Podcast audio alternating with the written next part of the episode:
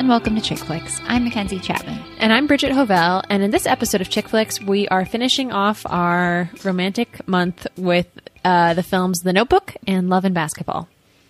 But first, let's catch up. What are you into? Um, I'm reading this book right now called Drive Your Plow Over the Bones of the Dead by Olga to- um, Tokarczuk, and she is a Polish author, and this book won the Nobel Peace Prize for Literature. And it's about this elderly woman who lives in a remote Polish village with like only five other people. And one by one, her neighbors um, are mysteriously killed. And she is like kind of eccentric and she's really into astrology. And she believes that the her neighbors are being killed by animals and that animals are revolting against the people in the village. And it, I'm like moving through it very slowly, but it's it's really good and uh, an interesting read. And cool. What else am I into? Oh, I watched the film Horse Girl a couple weeks ago, starring Alison Brie, and she also wrote it. And I had I had to think about it for a while, but I do think I liked it and enjoyed it and want to recommend it.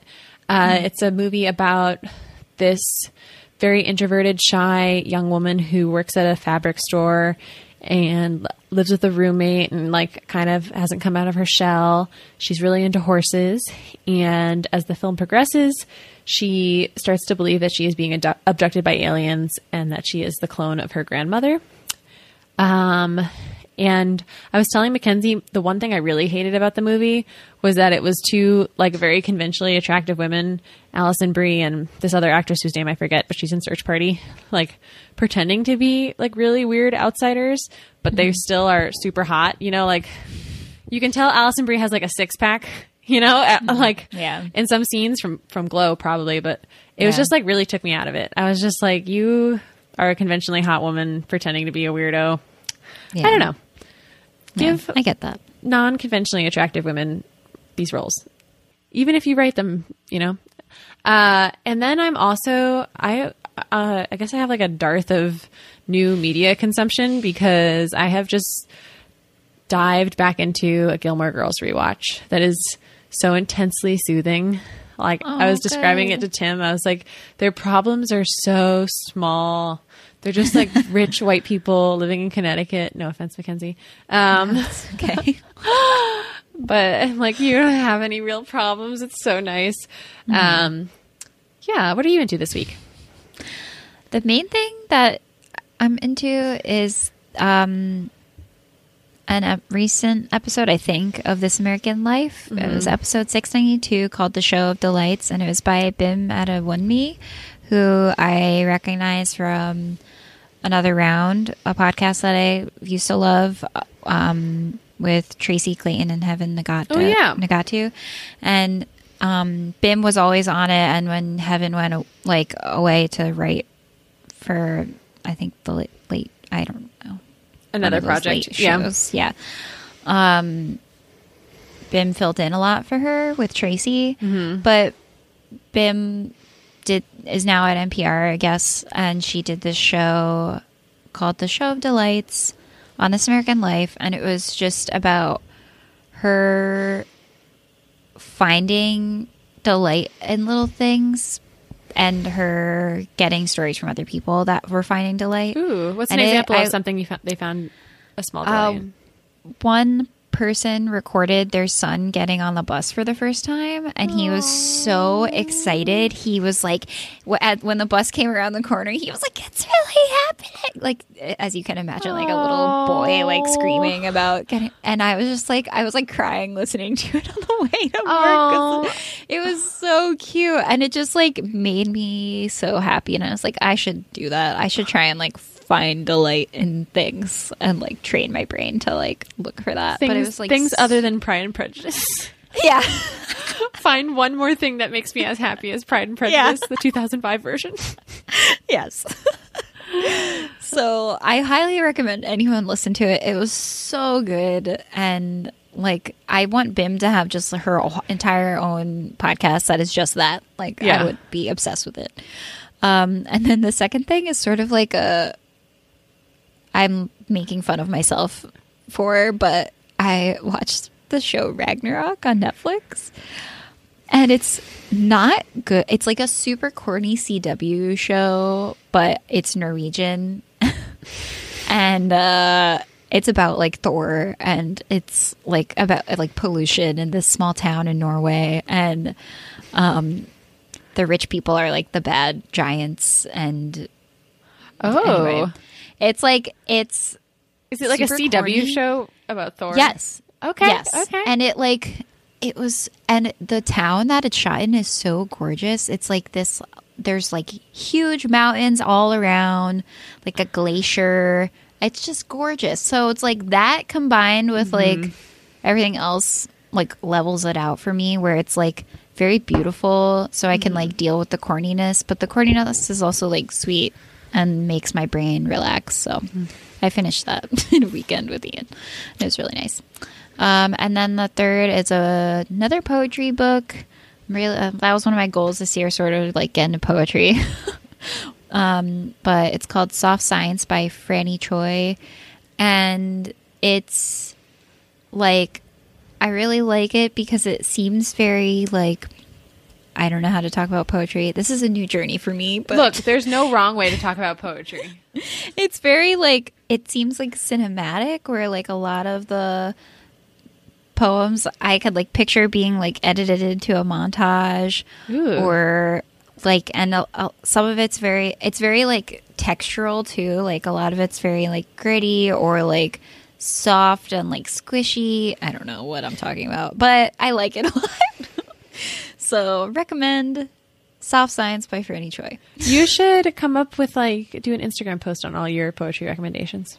Oh, okay. Yeah, I should do that. That's I was uh, I was saying today that I need to post like on Instagram about the books I'm reading because should. Yeah. You're reading them. yeah. Same. I'm four books into my 25 books goal on Goodreads. Oh my gosh. I'm too ahead of schedule. Oh my I can't be stopped. I am literally Well- so literate. Plus, like you do it sometimes, but Bethania does it too. Our friend, mutual friend Bethania, will post like beautiful pictures of like her beautiful book with like coffee and like a biscuit or something, and I'm like, I want that. Re- So, Hashtag reading goals. yeah, All right. aesthetic, smart girl aesthetic. Smart. Yeah.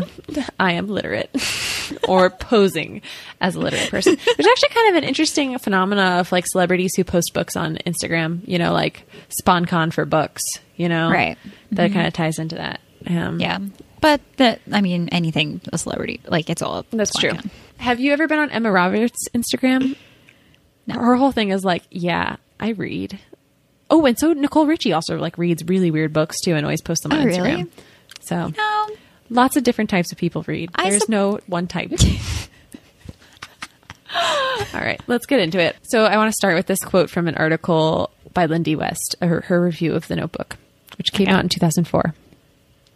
Quote, it's June 6, 1940, in Seabrook Island, South Carolina, and Ryan Gosling is at a carnival. Suddenly, he spots a sexy babe on the bumper cars, and his nostrils flare so wide you can see his brain. Lindy West. Ryan plays Noah, a poor lumber mill worker who sets his sights on Rachel McAdams Allie, the aforementioned sexy babe who hails from Northern Money. The two young star-crossed lovers fall deeply in love over one steamy summer. When classism tears the two apart, Allie goes back north for school, while Noah makes it his life's purpose to build her dream house. After five years apart, Allie ditches her new fiance and takes refuge in Noah's newly burly beard and strong house building arms. There is no conflict for the rest of this movie, and eventually the two die in each other's arms. This was an unusual summary in that I did the whole plot. That's I le- I support it. Everyone knows what the Every, everyone is knows about, it, except Tim. We all- we just watched the ending, and he was like, I- "What is yeah. happening?" most like all girls know our audience. Yes, this was a huge sleepover movie from Yep. ages twelve to sixteen. You know, for yeah, um, all of us of this generation, probably. Yeah. I can still. I think I read the book, Oh, God. but I don't remember it at all. So did I? I don't know. I had one friend who was so into this movie, like she was obsessed. I would safely wager that perhaps she has watched this movie over 50 times and like was such a diehard fan that we would watch it and she would tell you all the things that were different in the book and they weren't even like interesting things because it's not like a great rich text. You know, it'd be like in this scene, he actually says instead of "I love you, Allie," he says "Allie, I love you."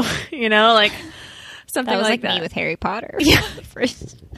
yeah, it was like that. And this movie also, I think, even though A Walk to Remember came out first, I feel like Mm-hmm. this movie jump started the Nicholas Spark era of Yeah. white people holding each other on Yeah, film and posters dying. and dying. yeah, or they were ghosts the whole time. Oh my god. There's one where they're one of them is a He's ghost, the whole time. Yeah. Is that Channing Tatum? Um, I honestly don't know. I, you know, to the people that this movie was their favorite romantic Yeah. movie, like I get it and I feel for you, but like, have you ever seen Pride and Prejudice 2005? Because I think it would. Are we going to say that about every movie we review after Pride and Prejudice 2005? Maybe. Well, just for the romantic movies. Yeah, true. Like Yeah.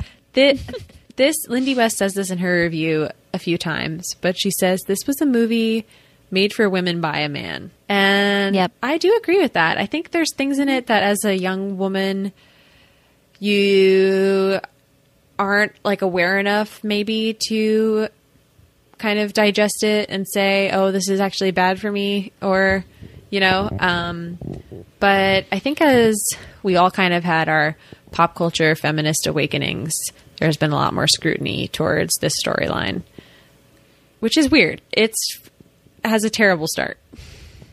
Well, I think that uh, it's the same. It's a lot of like they bully each other, and that's like cute. Um, and I think that like we've all been trained to think that's cute since we were kids. Like Yes. he that he likes you, that's why he's teasing you or whatever.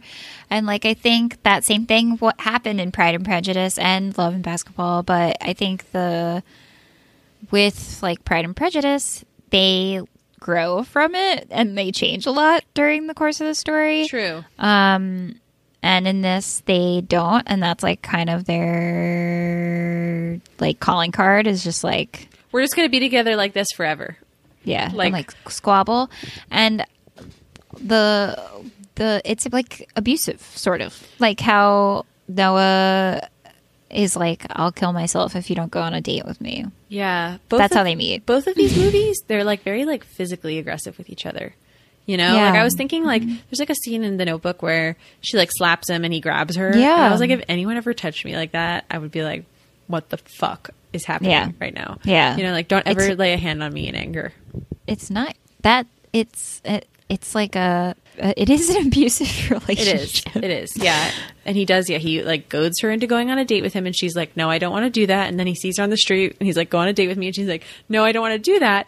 And then her friend and his friend and Noah conspire against her. Like oh, it's like a horror movie. It's like what Jordan Peele talks about when he was referencing Rosemary's Baby and Stepford Wives. You know, it's like women suspect that people are conspiring against them or minorities, Yeah. and then. And then they are, Yeah, yeah, yeah. but it's Yeah. played played straight. Like it's so cute that he did that. Yeah. And honestly, I'm talking like I hate this movie and, and I don't hate Oh it. yeah, like we'll get into it. We'll get into Yeah. it. I was making fun of it when I as I finished watching it and also crying. Yeah. oh, okay. So this movie has a framing device that I guess is sp- supposed to be a twist, but I can't remember mm-hmm. having a new enough brain or like Yeah. watching this movie for the first time Yeah. that if it was a twist ever, I don't know. I yeah, I don't remember either. So I read like on the IMDb trivia or whatever that they the old couple and the first time you see Allie and Noah, they're wearing similar color palettes so that you like get it. But who knows? Yeah. So they're like it's an old couple and the white the woman is in the like a nursing home for dementia and the older man is reading her this love story about these two young spring chickens in the 1940s and it's them it's their story and he reads it to her to remind her of their love um, but for some reason he goes by duke he transitioned into a nickname with age I don't know if they do that just to it's throw you off I was thinking about that too, like because he doesn't change Allie's name yeah name from the story. He's just like, your name is Allie. The girl's name is Allie. Exactly. But the boy's name is Duke. they Maybe should he have called does her it. like sweetie or something the whole time you know like yeah. it's or like they didn't try hard know. enough like maybe she was aware enough to know her name, but she wasn't aware enough to know his, and he didn't want to like disturb her by being like, "I'm reading this story that's actually about Oh you." yeah, like, and, and me, me. you know, yeah, exact- that's yeah. true. I'm when the he was just like a stranger to her. Yeah, yeah. Oh my gosh, yeah. And in Lindy West review, she was like, "If I have dementia, I hope my husband doesn't include the part in the story where he bangs a hot war widow." yeah. Okay, True. so this is kind of a love triangle as well. Um, James Marsden is introduced as ha- Allie's new love interest when she's older, who she gets engaged to. And this actor has had, like, he's made a career out of playing the third guy or like the second guy in a love triangle. He, I can name like so many movies. Uh, he's Cyclops in X Men, where he is cuckolded by Wolverine. He is Oh, in uh, Enchanted, where he is cuckolded by McDreamy. He is. Oh, He just like he. Oh, he's in the Superman movie that came out in like 2005, where he's cuckolded by Superman. Like he cannot stop playing this character. I think because he's like too perfect looking. Yeah. So he's always like the, like, The nice guy. There's technically nothing wrong with. yeah, but it's like, too like the, it's like shows the lady that she has to go with the Yeah. other like. Da- like slightly damaged, or, Yeah, like something Oh, very true. version. He is like objectively more attractive than Ryan Gosling, but it's funny how that like doesn't matter for attractiveness too. Like just because Yeah. he is, he's like the ratio of his face is like more pleasing to the eye doesn't make him sexier than Ryan Gosling. You know? Yeah, I agree. I like I like how ambitious Noah is in that he like builds a house even though it's like cuz he's insane. Um and I also was surprised reading about this movie that they both Rachel McAdams and Ryan Gosling went so like method. They were in love. Well, but, well, not at first. Yeah. They like they um but they both like lived in the town like a t- Whoa. where was this? They like lived in the town. Ryan Gosling like would make build furniture every day and go rowing every day. and I was like crazy. They did not have to do that. and she took like ballet classes and etiquette classes and stuff and That being said, it doesn't feel realistically like in the 1940s. Like I feel like they feel like two modern people. Also, his like Yeah. older self with the shaggy beard, I just don't buy for a second that he's from the 1940s. yeah. I feel like if she saw him like that, she'd be like, "Are you okay? Like, are you full on mentally ill that you look like that?" The other guy I'm talking to is James Marsden, and his hair is perfectly coiffed. Yeah, but also who knows? Like That's true. That's like goes going back. Sorry, going back to Pride and Prejudice. I just can't stop myself. Like they were real people. You know, right. They could have been. They could have had those like big bold personalities, and we just like can't picture it in our heads because We think of everything as being, yeah, more formal. Yeah. Oh, so Ryan Gosling had a cute, huge like career jolt from this movie, but Mm-hmm. Rachel McAdams, I think, is the better performer, and she really like. There's not a lot to go on for Allie in terms Mm-hmm. of character, but she brings like a real vitality to the role. And this was like Oh, yeah. right after she did Mean Girls too. Which is crazy. It is crazy. The, She range, has the range. is insane. She has the looks like a completely different person. She really does like so different, and sh I think Yeah. Mm-hmm. she's a great actress. And honestly, anything that Scarlett Johansson is in could have Rachel McAdams in it instead and benefit from her. I agree. She's You're also right. really funny. She's going to be in this new movie with Will Ferrell. You know, like Euro, Euro. What's that competition where like people sing about European countries? Eurozone. I don't know. I It's don't know. crazy. It's like the super. Campy, I know what you're weird- ta- I d- They're going to be in a movie about. About that, like competing. I love it. I love it too. Because she does have the range. She can be in like disobedience with uh Rachel Yeah, Weisz, she has- and then she could do like a Will Ferrell or Game comedy. Night. Did you see Game Night? No, Game Night is cute. You and Ian should watch it. okay. I think I would like it. Yeah, It's a it's a romp. Um, apparently, no one wanted to take Noah's role because they didn't understand his arc. Nicholas Spark I said know, I it was saw turned down by many actors because they were like, "What's his arc?" And Nicholas Spark was like, "He's just a man who falls in love." and yet, that's the arc for a lot of women and actresses.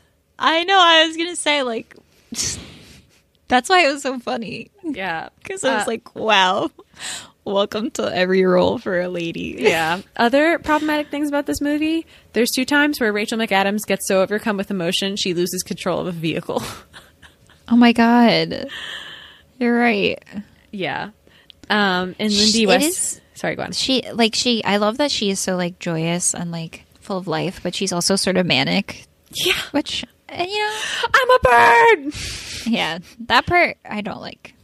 No. Cuz it's I'm also just like a cynical person. She's also very, she's very childlike. It's weird.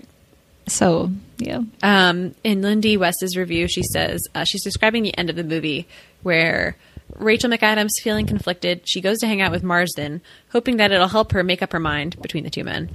Marsden mm-hmm. tells her, "In spite of everything, I love you," which is almost as hot as pickup line as "You are a pain in the ass 99% of the time." How will she choose Yeah. between these Casanovas? Which is something that he says to her. He says, "You are an asshole 99% of the time." Yeah. not great not great they also just like don't feel like real people too like at all they have no like defining characteristics outside of their driving love for each other and that they're like mean to each other and crazy Yeah. I think so. I wrote this in the notes, but I said that the older I get, the more I don't care about like subpar romances like this mm-hmm. one.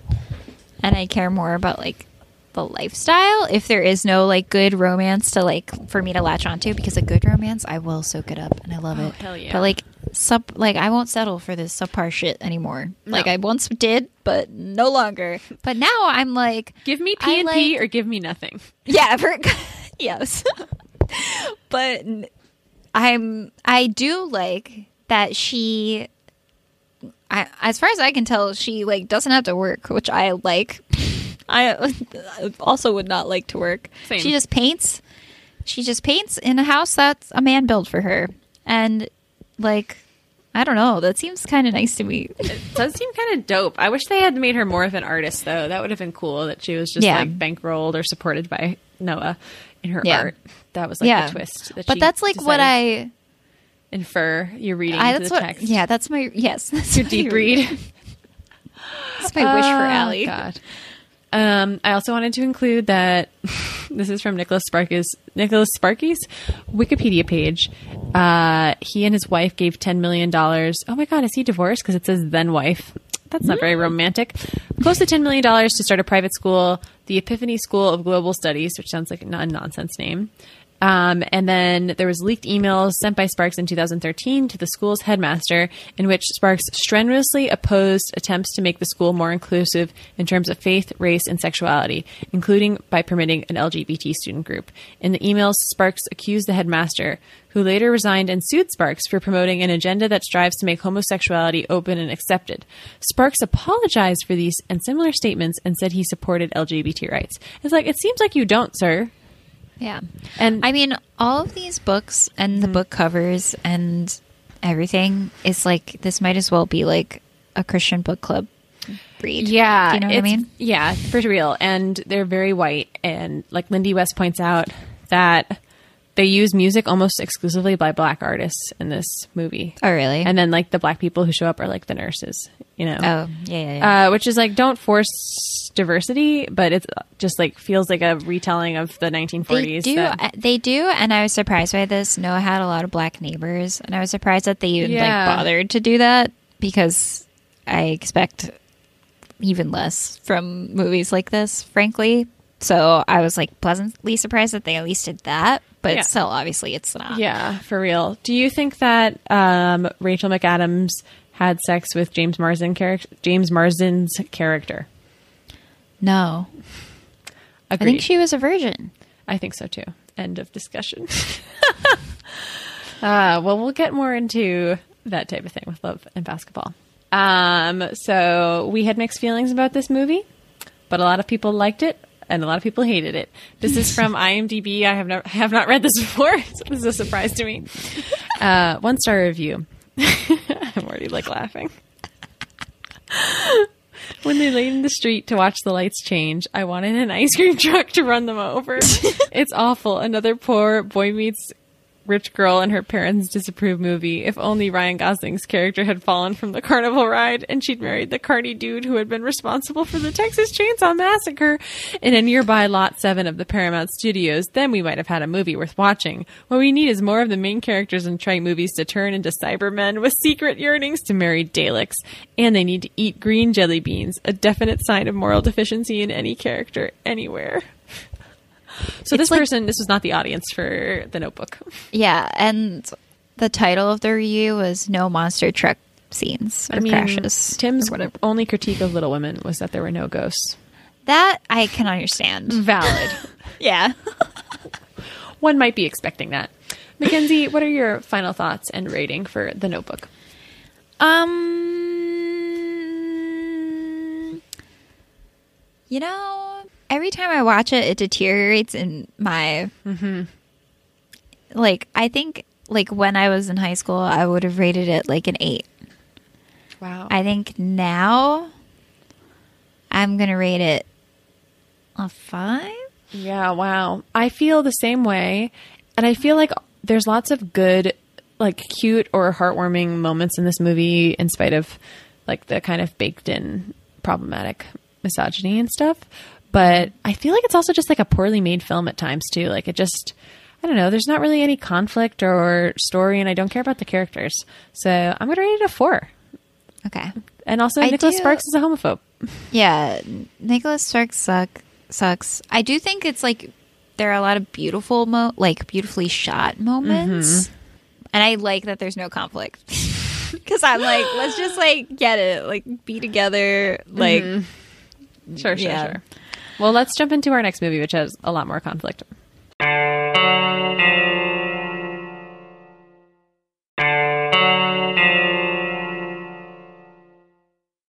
So, our next movie is Love and Basketball from 2000. Quincy McCall and Monica Wright first meet as 11 year olds playing on opposite teams in a game of pickup. As the two neighbors grow older, the most important things in their lives become basketball and each other. Love and Basketball traces their relationship through high school, college, and beyond as they deal with their family's ambition and their long lasting love for each other. You can already tell based on that, a lot more is going on. I feel like, a lot more to unpack uh, than the Notebook, uh, and like a lot more just story. You know, uh, Yeah. I think that this movie actually had something to say, both about love and falling in love, that the Notebook didn't have or didn't say in this like an interesting way. But they are very similar in a lot of ways They too, are. which is why we cho- like decided to pair them together. Like in general, they have like a similar arc where they are like young in and in love, and then they break up, and then they Mm-hmm. reunite years later. Um, and they also have like a huge cult. They both have a huge cult file following as well. Mm-hmm. Um, Uh, but I think Love and Basketball, like we said, does more stuff. And they came out only four years apart from each other too, which I thought Yeah. was really interesting. Um, This movie came out in 2000, but this was my first time seeing Love and Basketball. I had heard a lot about it, and I really, really enjoyed it. Um, the stars, Omar Epps and uh, Sanaa uh, Lathan or Lathan, are both so charismatic. I think her more so than him Yeah, I agree. by a lot. She's really she's so good. She's really, really good in this. I saw it's so funny. I saw like on the Wikipedia page, some reviewer said that she was like stiff or whatever, and I'm like, they just failed to understand the character. I think, Yeah. um, and that's that's something I I really en- enjoyed about the movie. Um, this writer Anupa Mistry in Vulture wrote an article called "Why Aren't There More Movies Like Love and Basketball?" and she said Gina Prince-Bythewood, who is the director, um, made a film about a girl who's a little prickly, one who says what she thinks, plays with the boys, and is hesitantly dragged towards conventional femininity and sexuality by others. And I think that's another reason why Monica stands out in this movie for a protagonist in a romantic movie. Yeah. And I like that I I like that the movie succeeds in uh, building her character up and like she is just not treated well by Quincy, I think, but treated well by the movie if that makes sense. Yes. Um and Anupa Mistry goes on to say, sort of like critiques in her review on uh, Vulture. She says, um, when Q and Monica finally do get together toward the end of high school, he's so dumb he has to see her in a skin tight white dress to get it. Um, and then the conflict that happens a few years later um, is he i mean we could talk about this more later but she says in college a few years later monica opts to follow coach's curfew instead of staying out late with q and he selfishly blows up.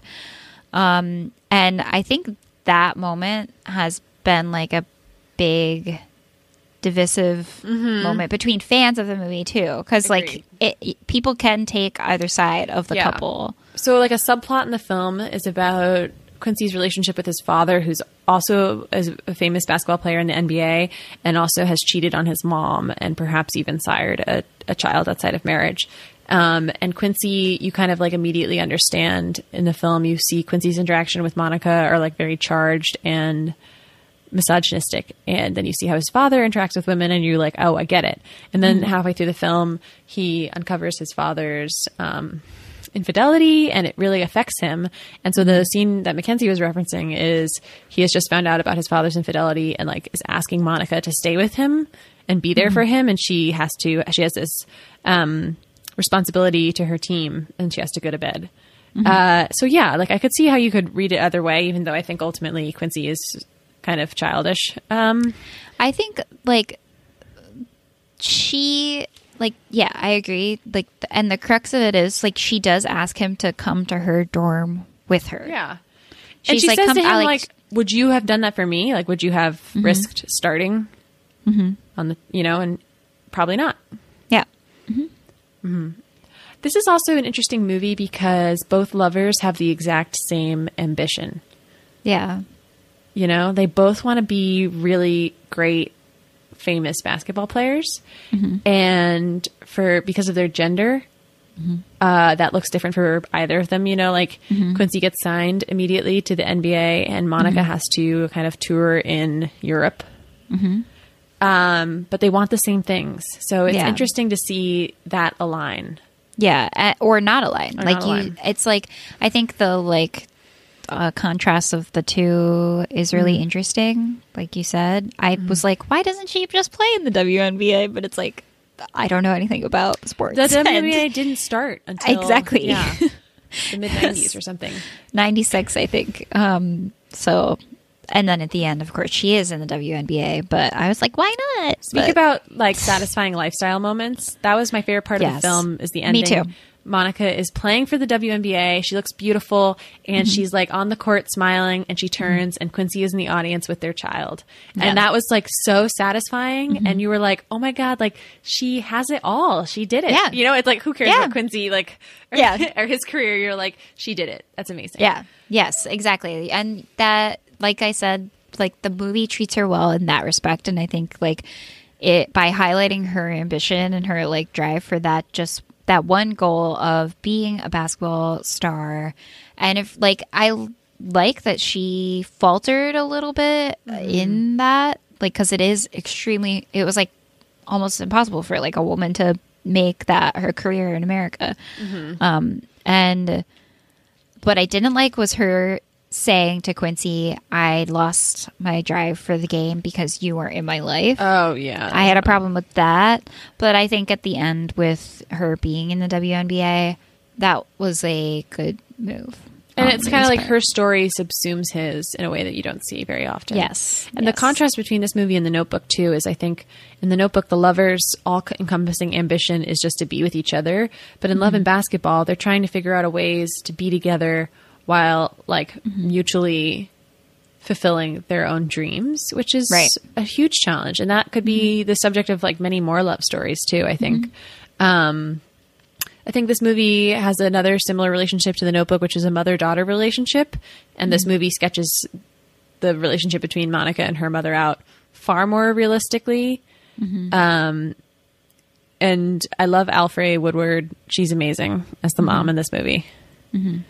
Yeah, it's really intense at the end where they have like Mm-hmm. Monica, her whole life has been sort of disappointed in her mom for Mm-hmm. not sticking up for herself or um yeah, basically not sticking up for herself Mm-hmm. and giving up her own career so that she could take care of the kids in the house and her husband. And um there's like a final confrontation between Monica and her mom about that, and the Camille, I think is the mom's name. She sort of just like breaks down and is like. I it was like a choice I had to make, but she's like upset and she like slap she even like slaps Monica, Yeah. um, and it's really upsetting. It's very upsetting, and I like that their relationship isn't like totally. They don't like try to put a band aid on it, kind of, you know, like you. It doesn't really resolve all the way, you know. Um, I think also this movie, what it, another thing it does better than The Notebook is its approach to sensuality and love. Um, a lot of the reviews we read pointed out that the first sex scene between Monica and Quincy has a noticeable condom in it. Uh, Mm, yeah. Which I can't think of another movie off the top of my head where you see a condom. I know. I, as soon as I saw that, I was like, "Oh, yay! Like safe sex." Yeah, it's pr- so rare. Yeah. um, and it just feels it's really like sweet and intimate. Um, Alyssa Rosenberg in the Washington Post writes about the movie. She says the first time they go to bed after a high school dance they both attended with other people is almost shockingly intimate, even though Prince Bly- Blythewood shows very little of their bodies beyond their bare shoulders, which is true. Um, Yeah. And I think that they have a more like they have a really like lived in chemistry too. The whole yeah, the whole for film. sure. It did feel so like real. the Mm-hmm. fir- like the first sex scene for sure. Um, and I guess it is the only the only sex scene, I suppose. But Mm-hmm. Yeah. they have like tons of great like flirty moments too. Yeah. I did, I did. So they have a similar chemistry to Ali and Noah, and that they like bicker and fight a lot, and Yeah. that's sort of their. Dynamic. Yeah. I think it's less than Ali and Noah, Mm-hmm. but and I think it makes sense a little more here because they were friends for their whole lives 1st Mm-hmm. before they got in a relationship. But I still don't think it's even, and I, I, I don't know. Like Quincy is just kind of a jerk sometimes. Mm-hmm. Like Yeah, he is. He's very boneheaded. Um, and he whole he the, the whole like he when Monica upsets him by not staying out after curfew, he goes and oh, is just like, "Fine, you do that. I'll like start dating other girls." oh man, Like, and he's just like out there like talking to other girls, and yeah, like going and on a date like- with one of them. yeah, it's like emotional like blackmail. It it's is so and bad. It made me so angry in the moment too because Yes. I can imagine like a college boyfriend doing that to you and just Yeah. being like, "What the fuck?" Oh, yeah, so like, mad. Yeah, ex- yeah. Like eh, nothing Monica ever did to him came close to being that bad. So, Yeah, that was really fucked up. And he could have maybe learned. and he scarred her for life, literally. yeah, he literally scarred when they first meet, pushes her, and she has a scar on her face for the rest of her life. Yeah. That's a metaphor. Um, I think this movie uh, is also near and dear to a lot of people because it's a depiction of like black love and family life that is rarely seen on screen. Um, Aramide Tinubu writes in The Spool um, that it seems stunning that sex and sensuality amongst black people was almost non existent on the screen up until the mid 90s. Love and Basketball helped usher in a new era of black intimacy and desirability in film. For black women, and regardless of socioeconomic background or religion, many of us have been grounded in a tradition of silence when it comes to sex as a way to undermine stereotypes of hypersexuality. Black women have often been taught to suppress their sexuality, or we've been shamed into silence about physical needs and desires. It's a mold that has slowly been chipped away in the last 30 years or so popular culture. Um, and this movie, you know, uh, uh, just out this week, I think, is this movie called The Photograph, which is a um, a love story with Lakeith Stanfield and Issa Rae. Uh, you know, so it, there's there's not many, but it's nice to see more and more movies, uh, romantic films with like people of color as the lead characters. Yeah. And I think also this movie is like this these are black families that are like wealthy and they have like I like Quincy's family ends up like breaking up sort of little in the, like halfway through the movie, but it's like uh they have like these full families. And they have like like in Shawnee Hilton wrote um an article in BuzzFeed and said uh, it's been a little while ago. Uh, it's been nearly a decade since Black audiences were able to see a film that spoke to a familiar but underrepresented aspect of Black life. What life is like when you have the degrees, the car, and the job, and the nice house. Um, and then uh, Anupa Mistry in Vulture is referencing that quote from Shawnee Hilton and says, When Love and Basketball came out, it was important for me to see a film about people who listened to the music I listened to, cared about the things I cared about, spoke the way I did, and looked like my friends and my crushes. In that sense, Love and Basketball still feels singular. 14 years later, it could use some company. I do think, like, hmm. that's true. Like, it, it there obviously We needs to also be just more. need more romantic films made. Yeah.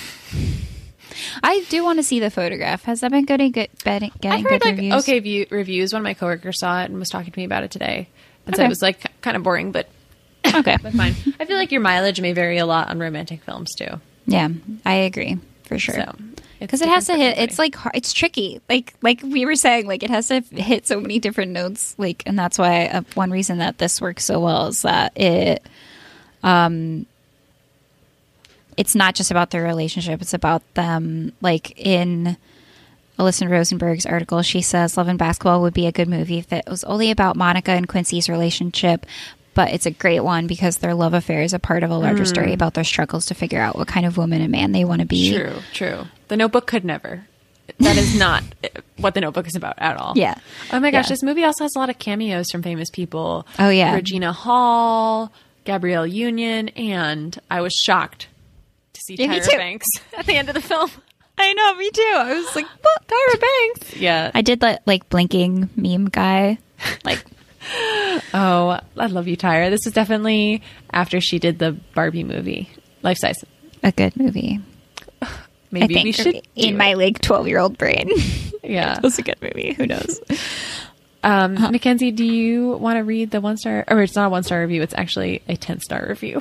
Oh, okay. But you have to do the you have to like do the intonation. Okay. Yeah. I'm pretty good at it, surprisingly. I like really acted out. Yeah, that's what I want to hear from you. Okay.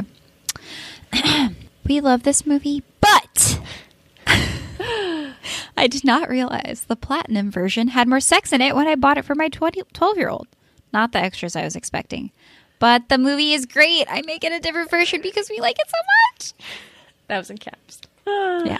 Did that Yes, come across? maybe not for twelve year olds, but maybe Yeah. so. Not too. not I too heard like I heard a lot of like they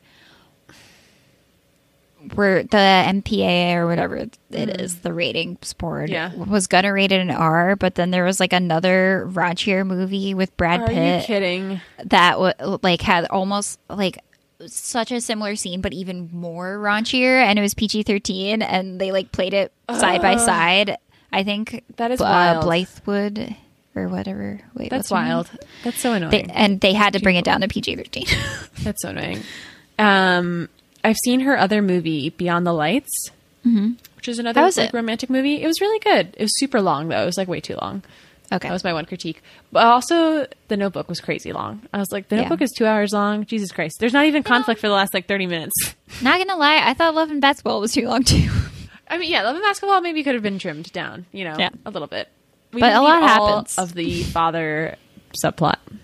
yeah, I could have just Personally, I didn't. slimmed slimmed a little bit. Yeah.